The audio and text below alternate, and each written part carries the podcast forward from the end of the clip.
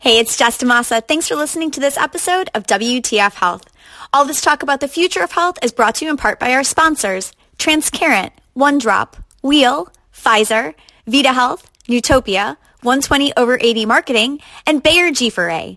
And don't forget, if you want to check out the video version of this interview, head on over to my YouTube channel. That's at youtube.com slash WTF Health.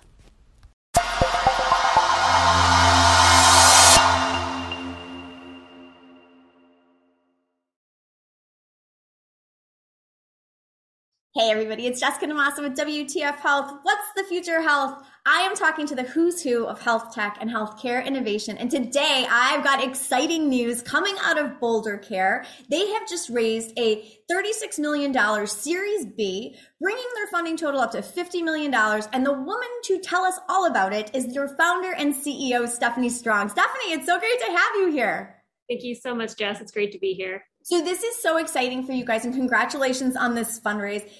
For those who don't know, Boulder Care, you guys are an opioid and alcohol use disorder telehealth clinic.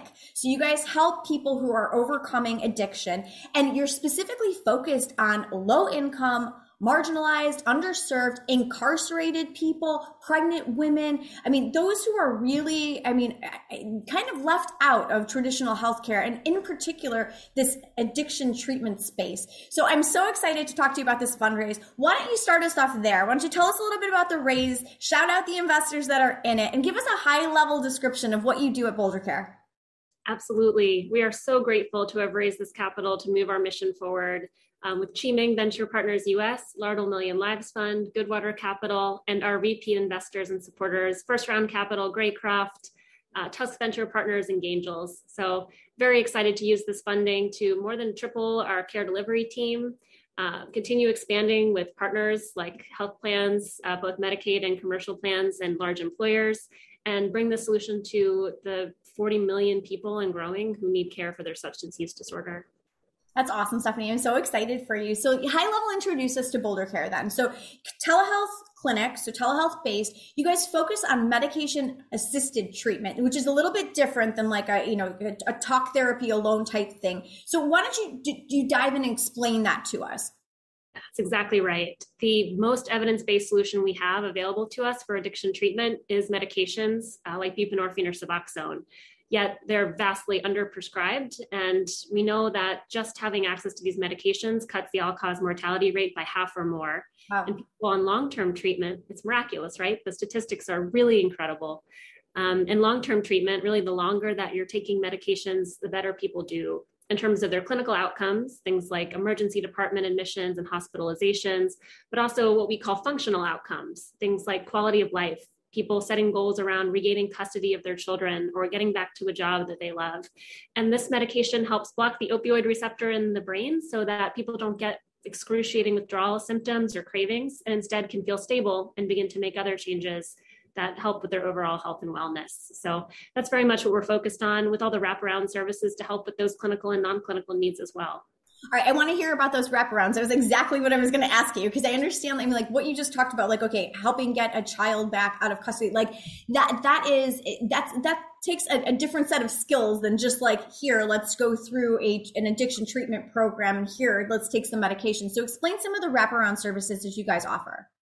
That's exactly right. We think this medication is critical, but it's not always sufficient. And we want to be there for people who are engaging with us for months or even years for any needs that arise that we can help support. So we've got dedicated teams that are multidisciplinary and working together toward that end. Um, clinicians who can prescribe medications with expertise. They're focused on both medical and behavioral health. Uh, a role we call a care advocate, someone who can help navigate, including to in house kind of services like social services, but also local community partners, grassroots organizations, and meetings, um, anything that someone may need. And finally, a peer recovery specialist, a really important part of our model in that we bring folks with lived experience in addiction to meet our patients with empathy. And they also help us develop a model that's truly patient centered and drop some of the stigmatizing practices that have been so characteristic of treatment in the past. So these folks help provide resources, um, help people set goals and break them down in ways that are really manageable for them, and are always there to text or hop on a call anytime someone needs some extra support. I'd say a little bit more about the actual like addiction treatment management side of this. So like what's the clinical staff look like there? Do you guys own your own providers? Are you using them from another service? Like how, how does all of that work? We do. We employ some of the most competent and mission driven and empathetic people I've had the privilege of working with. Um, I think people who are drawn to this type of medicine recognize that the patients we're serving have been let down many times before and do need a really constant source of support and encouragement. So we bring on folks who have worked in rural care settings and federally qualified health centers and primary care, been part of the safety net system in their community, as well as psychiatric nurse practitioners and physician experts, um, all working together to develop a new model of care. Uh, we think it's really important to put out evidence and research. So a lot of um, our team is also focused in that regard working with over a million dollars from the NIH to support research and education efforts. Um, so having our own team in-house is a really important part of the quality of care we hope to offer and the innovative model that we're looking to build. One of the more interesting things that I read um, as I was reading the press release about your fundraise was that 95%, more than 95% of your company's revenue is due to in network reimbursement. And predominantly that's coming from managed Medicaid plans. And that kind of blew me away, Stephanie, because like I know, you know, you, the, your company, like in all the, the literature that talks about it, you're on your website and things like that. It's like there is this, this supreme focus on this low income um, underserved population, but I did not realize how much of your business is just that. So talk a little bit about that population because like, I mean, you guys are working in county jails in the Pacific Northeast. I mean, I read that you guys are working with the Low Income Housing Institute. I mean, so you guys are really are working, you know, in a, in a broad way to engage this population. Say a little bit about you know this this particular population that managed medicaid population and how they're experiencing opioid addiction treatment today and like what you're trying to do to change it because like i, I really don't know a lot about that particular part of the market well, I think that's just a, a, sign, given how plugged in you are to digital health, of how um, early some of our efforts are in innovating in, in Medicaid. Um, there's some I think skepticism and maybe misconceptions about the use of technology in folks who are low income or rural Americans, um, those who are older. But we look at that as a challenge that absolutely can and should be solved with health innovation. And we're really proud to have over a quarter of our patients be from rural areas, over 80% of them be low income, um, and recognize the impact that we're able to have. The problems that are costing America $500 billion a year in the opioid crisis are very much tied to the most complex cases and the sickest patients who aren't able to get care. And because it's so challenging to work with Medicaid plans, um, you know, have the compliance and regulatory structures in place in order to bill and, and work with these plans, many digital health companies aren't doing it. And that's where we want to uh, show that there is a really innovative path here for many of the new private companies that are coming into the Medicaid space. So when we say managed Medicaid, we're talking about private firms like Anthem, uh, Molina, Centene, who are very motivated to use data and analytics to draw lines between health outcomes and cost savings and reimburse with these creative value based structures and are managing state and federal funds in order to do that. So that's a space we think we can really make inroads. And certainly, in, in terms of solving for a need, it's the most underserved for addiction treatment and specialty care. And that is so commendable to me because it's like I mean I was going to ask you and I was going to ask you why did you decide to go into this market but I think the last the last series of sentences that you just said really articulate that need that it is really underserved and that it's like it is complicated to get into. So I mean kudos to you for making that deliberate decision to serve that population. I also know though you guys are also working in that in that big large in large employer space. I know you've got Anthem as a client, Regence as a client, Comcast, Hewlett Packard. So talk a little bit about that. Like I mean, how much of your business is made up with with that type of client base? And you know, how how is that going? How is it different than what you're doing with this low income population or is it even different? Actually think um, you're onto something with the end of that question that we haven't observed a ton of differences between the average American who's finding us from their employer sponsored insurance and those who are finding us through the community based partners uh, with Medicaid coverage. And I think that is sort of speaking to the working poor, the middle class, um, people who are you know, potentially working in a warehouse or distribution center or in retail and not making enough per hour to pay for some of the exorbitant costs of healthcare services like a rehab facility or even a copay on an outpatient visit that can be a, a real burden and a barrier to seeking care. Um, when we know that payers win when people with untreated opioid use disorder get treatment. In fact, those patients are 550% more expensive to the health plan when untreated. So it's our mission and goal to help quantify that for health plans so they recognize that by paying preventatively for these services and helping people stay in long-term treatment, uh, ultimately they could save twenty-five to thirty thousand dollars per patient per year. That's incredible. So, I mean, okay, so uh, what is your model like then? Because your members are mostly pay, not paying anything out of pocket to, right. so that they can't get the treatment that they need. There is this incentive for health plans to be involved to obviously save, save those dollars down the road. But so, so how do you guys make your money? Are you guys in like, is it like a fee for service kind of thing, or is it more of a value based care design? Like, talk to me about your revenue model partner with now dozens of health plans. And um, really we work with them however is most comfortable for kind of where they are as a plan and what their goals are. So that may be very different for a regional medicaid plan than for a large blue um, with customers across the us and several employer accounts. But generally we are always moving toward more of a value-based structure recognizing that fee for service has done a disservice to this space by um, even more so than potentially other healthcare, incentivizing pretty perverse outcomes. So there are a number of restrictions on prescribing for buprenorphine treatment. One of them limits the number of patients any provider can see at one time which means if you're running a small clinic and you're kind of full on capacity, your revenue incentive is to bring in patients who are coming to lots of visits and getting lots of urine drug tests and driving high utilization and discharging folks from care who are maybe doing a bit better or have so many barriers in their life that they aren't able to make those constant demands. So that's resulted in a lot of people not getting care or staying in it. And what we can do with health plans is bundle our services together under alternative payment models that reimburse for great outcomes um, and retention in care rather than utilization of things that have a billing code attached to them but aren't linking you know to great outcomes so generally we are getting more than half of our revenue from these alternative payment arrangements and more and more developing these partnerships with plans to um, get into value based care and risk sharing. So we expect that as we're getting more sophisticated with our ability to show and kind of demonstrate those outcomes, health plans are also getting more and more receptive to contracting in these alternative models. So it's a really great time to be building in this space. Good. I like to hear that from you. I like to hear about that trend starting to take greater hold. I'm a big value based care fan myself. Um, I want to hear a little bit about from from a scaling standpoint, Boulder Care. Let's talk about this. Let's talk about the future for for a second here.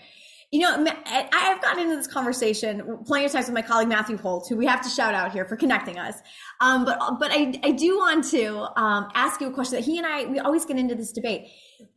Something like you guys, like where you guys are so singularly focused on opioid and alcohol use disorder. You know, as you scale, like is the future of your business to become part of like a bigger mental health offering that's much more general or are you going to continue to be a standalone clinic? And i mean you can see examples of this outside of health tech right? I mean especially in this space you have your standalone treatment facilities or you have you know a, a hospital that provides a general you know swath of services. You know for you when you think about the future of your business today as you just announced the series b fundraise you know do you have in your head kind of a, a direction that you're headed as far as where this ultimately goes it's a really important question and one that our team rivets on because we ultimately want to help make healthcare better at the macro level, um, not just succeed internally, but to help contribute to the broader system um, and that systems level change that I think we all desperately want as, as entrepreneurs.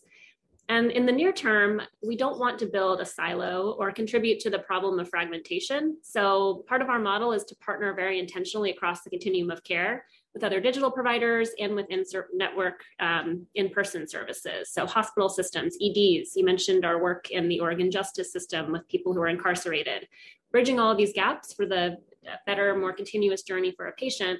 But long term, that's also setting us up to be building these ecosystems and anchoring into communities in, a, I think, a pretty impactful way. We're also building these relationships with patients who have lost trust in the healthcare system, aren't accessing care at all, and have so many needs, um, both in primary care, you know, women's reproductive health, um, other related conditions like hepatitis C or HIV from shared needle use.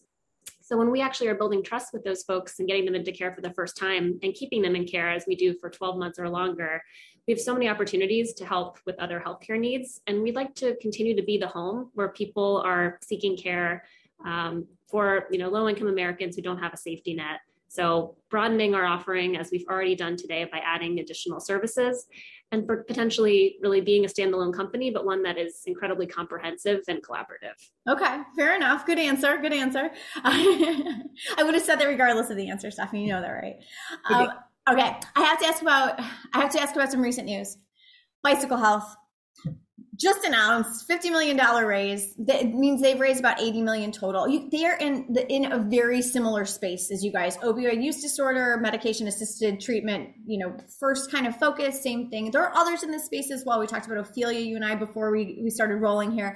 I mean, so how do you guys see yourself as, as stand apart from these other companies that are doing the same thing? And I have a second part to that question too, and you may want to answer that first. Like, help us understand those of us who may not understand specifically within mental health or, or telemental health this opioid use disorder treatment space just how big is it that there needs to be multiple different flavors of this and multiple different companies doing this? Is there room for all of you? Yes. Um, unfortunately it is a huge market. It is under uh, counted. So we know that at least 40 million people have substance use disorder, but that 9 in 10 don't seek treatment. And coming out of COVID, experts think this, these numbers have doubled. And so we can't possibly grow fast enough. Hmm. Um, none of us can to meet this need. And we're really supportive of all of our peers who are providing evidence based care and helping to address this problem. Um, I do think, you know, Boulder has a number of uh, things that we you know look to our our team as differentiators um, and kind of paving our way. One of them is, as we've discussed, our ability to work with health plans. Um, we think it's really important, particularly for those who can't afford care out of pocket, that we have coverage with their health plan. Uh, being able to develop dozens of relationships and you know move state by state with greater than 80% coverage in all of our markets with both commercial and medicaid plans and largely under alternative payment arrangements uh, these relationships take time to build and take really high quality outcomes in order to move forward. And we've had 100% customer retention year over year since inception. Um, so we are serving a, a, specific part of the population, a large and growing one. Um, we're adding services for things like um, special programs for you know women who are pregnant, for those who are incarcerated in the justice system, um, more and more areas for us to grow and expand alongside other peers who are working and tackling different parts of the country or different subpopulations. Um, and when we were starting out in 2017, it was really difficult to attract venture funding to this space, particularly for you know Medicaid um, and B2B to C models. So the fact that now there are a few competitors or really peers and allies who are raising money and growing, we look to that as kind of a sign that this is finally becoming an established category and it's going to start changing the trajectory of this problem in our country. Absolutely. I feel the same way about that. I was like, I, I saw that news and I was like, you know, somebody might look at that and be like, oh, this just totally stole Boulder Care's thunder. And I'm like, I don't see it as like a, a, a thunder that is stealing. I feel like it's a, another, another bolt of lightning has struck and it's just, it's just more in this storm of, of funding that's helping support this space, which I think is really important. I want to ask one other quick thing about scaling. And this is something new that I was just like, I'm starting to ask a lot of the telehealth based companies that I talk to. Future of telehealth is kind of a, up in the air right now. You know, a lot of issues facing it. So I wanted to ask you two, two, two pieces of this because I think you guys might be impacted. I'd love to hear your thoughts on the virtual prescribing piece of this. I mean, we've seen some companies get into some trouble recently doing this and there's there's an anticipated blowback from that. And so are you guys at all concerned about that and as far as being a company that does online prescribing and medication management? No, uh, there's always been sort of the the challenge of prescribing buprenorphine or Suboxone as a controlled substance because it's a bit counterintuitive that the solution for um, addiction to substances is a medication or a drug. Um, and so we've been fighting that for a long time, long before telehealth was even part of the question. Um, you know, in person brick and mortar care is where I started in this work. And we've seen so much progress every year at the federal level um, legislation that expanded access to prescribing, let nurse practitioners and advanced practice practitioners prescribe rather than just physicians, lift the cap on the number of people that uh, a given provider can treat. So all of these things are pacing in the right direction. Um, but probably the most impactful and sweeping reform was during the public health emergency when uh, this in person visit that was previously required for prescribing was lifted. And there's a lot of uh, just discussion happening now at the state and federal level about what happens after the public health emergency. We're hopeful that this is an opportunity for the regulators to revisit policies that were written long before telehealth was contemplated and before Biden and his administration and the administration prior agreed we need to change the restrictions that you know prevent people from getting access to addiction treatment to solve the opioid crisis. So we know that that is the intention and we want you know all of these policies for the spirit of you know why they exist to protect patient safety. We'd like just like to be part of that dialogue. So we're publishing research, working with the NIH and others, working with Oregon's health authority as they've decriminalized drug use as part of Measure 110, which is a really innovative new policy program. Um, and of course, following all of the state and local and federal guidelines and how we've architected our model, um, as well as some quality indicators we think are also going to help companies endure. Things like partnering with in person providers for referrals so that we can help get people in person services if they need them. Um, like working with health plans and making sure we have checks and balances on discerning you know payers who are making sure that we're doing the right thing for folks. Uh, so again i think it's a great opportunity to revisit some of these policies and knowing how much patients and providers are pounding the table for this modality to exist i, I don't believe we're going to um, completely do away with it. We'll just have to think about a more modern framework for regulating it the other piece of this is that state licensure restriction that was lifted as well as part of the public health emergency. Concerns on that because I can't imagine, and again, like learning about your space as we're talking, that there are a lot of addiction management professionals like scattered throughout the country. And so, I mean, this is one of those like classic, to borrow the phraseology from Russ Glass from Headspace Health, it's like the supply demand issue of mental health. There's just a limited amount, a limited supply of providers. State licensure, any concerns? I mean, th- that's something that, from what I'm hearing on the street, most likely is going to get put back in place. Plans around that? just agreeing with you that it likely will be put back in place and knowing that every state has their own uh, systems for regulating providers. We do get all of our clinicians licensed in every state that they'll be seeing patients and have not taken advantage of the COVID waivers in that regard. But it is a pain point. Um, yeah. especially for you know a, a, discipline like addiction medicine where um, providers you know, have a federal waiver called the XDEA on top of all of their other medical licensure uh, that regulates how they can prescribe medications.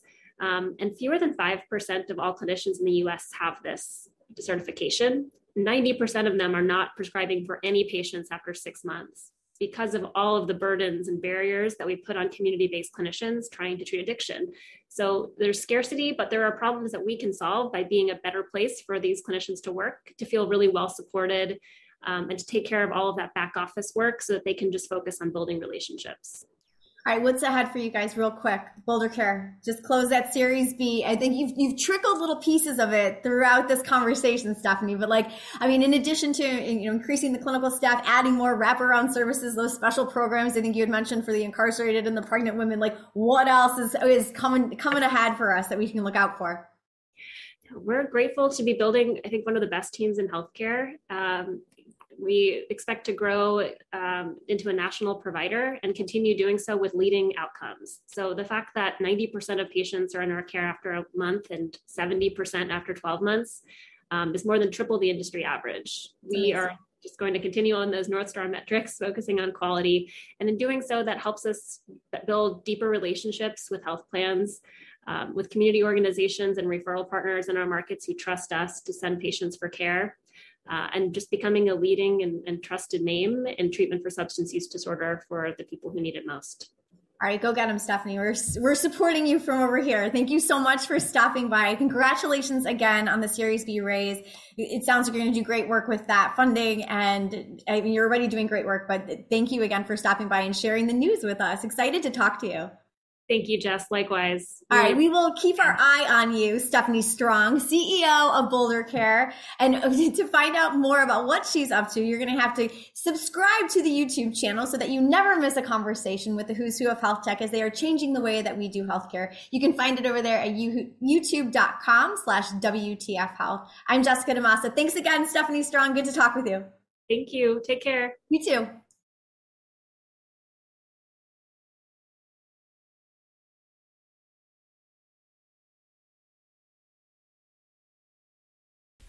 Hey, it's Jess. If you're looking for more news on what's going on in health tech, I've got another show airing on this channel called Health Tech Deals. In this one, famous healthcare curmudgeon Matthew Holt joins me twice a week to weigh in on the biggest funding deals, M&A activity, and exits in health tech. Just look for episodes labeled Health Tech Deals.